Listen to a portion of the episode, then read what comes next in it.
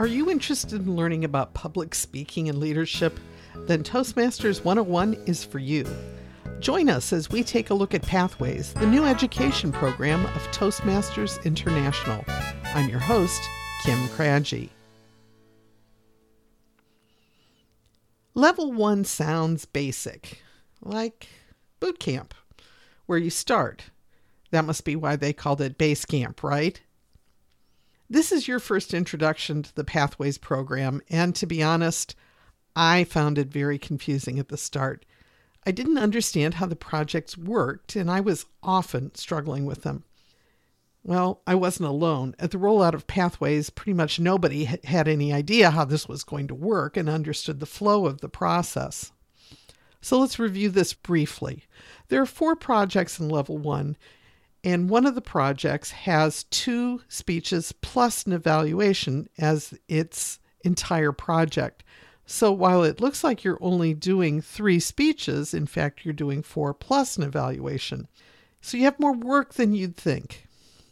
You start with the icebreaker speech, and we're going to talk about that later.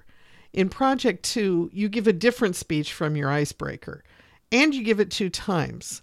The second time, you try to use the points of growth that were given to you by your evaluator after the completion of your second speech, not your icebreaker, but the first speech in Project 2. Then you take that advice and you try to apply it doing the same speech but better. Then finally, you serve as someone else's evaluator. In the last project, you'll do another speech that requires some research, some organization of the speech, basic speech construction. We'll cover all of these projects in future podcasts, so stay tuned. Where you start now is with the icebreaker speech. Essentially, what you're going to do is introduce yourself to the Toastmasters Club.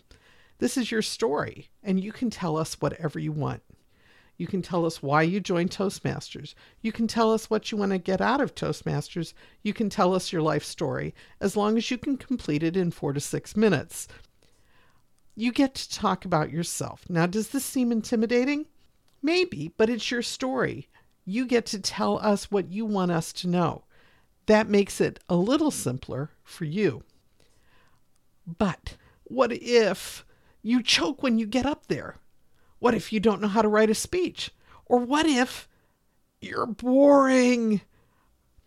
Okay, let's start with these questions because these are important questions. What, what if, if, you, you choke? choke? Let's talk stage fright. It's a real struggle for everyone. We all get symptoms that we have to deal with because that's what our bodies do when we are faced with stress. According to somebody somewhere, and frankly, I've actually never seen anybody do this research, fear of public speaking is greater than even the fear of death.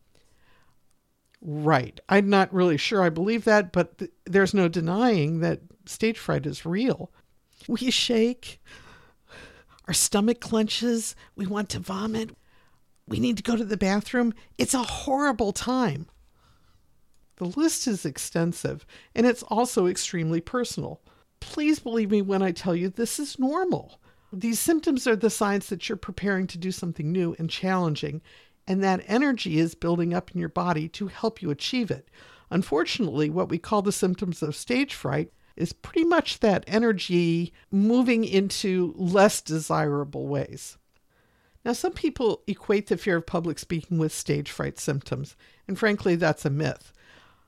While they are obviously connected, have you ever noticed that those same body reactions are the same ones that you have when you're excited?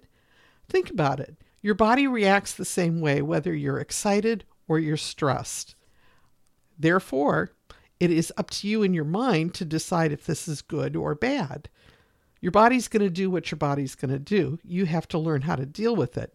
Learning how to deal with it here at Toastmasters is a great way to get the opportunities to come to grips with those challenges that your body is going to give you.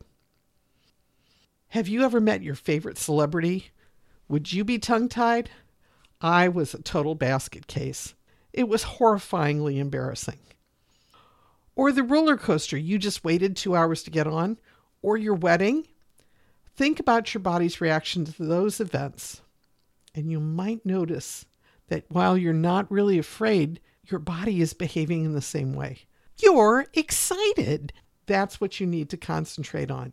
Your attitude is what makes the difference. This knowledge isn't going to be very helpful right now, but it's good to know. What, what if, if, you, you don't, don't, have stage fright? fright? If you don't have stage fright, it's not a sign that you're a naturally great speaker. It's not a sign that there's something wrong with you. This just isn't the thing that makes your body react. It's kind of like taste. Some people like Brussels sprouts. I love Brussels sprouts. Some people hate them. It's okay. It's a matter of taste. What, what if, if, you don't, don't know how to write, write a speech? That's pretty much what we're going to be teaching you during level one. You're here to learn, we're here to demonstrate it. Just don't worry about speech organization right now. Everything in your icebreaker is about you, so tell your story your own way. What, what if, if, you're boring? boring? There are a lot of people who are afraid of this. Frankly, this is your first speech. You haven't had time to bore us yet. We're going to be paying attention because we want to get to know you. You can't bore me with this speech, so don't worry about it. I don't expect you to be a stand up comedian who's going to make me laugh. You're somebody else who's on the same path I am. We're going to help each other. Don't worry about boring me right now. What happens at that meeting when you give that first speech? You will be introduced by the Toastmaster of the day. Most clubs want you to provide an introduction to your speech. It should include the pathway name, the level you're working on, the project you're working on, plus your name and the title of your speech. Your club may have a form that they want you to use to fill out for the introduction. If they have it, ask your Vice President of Education.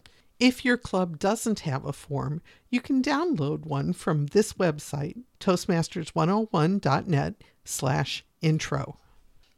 After you give your speech and get your evaluation, don't forget to go back to the website and finish up your project.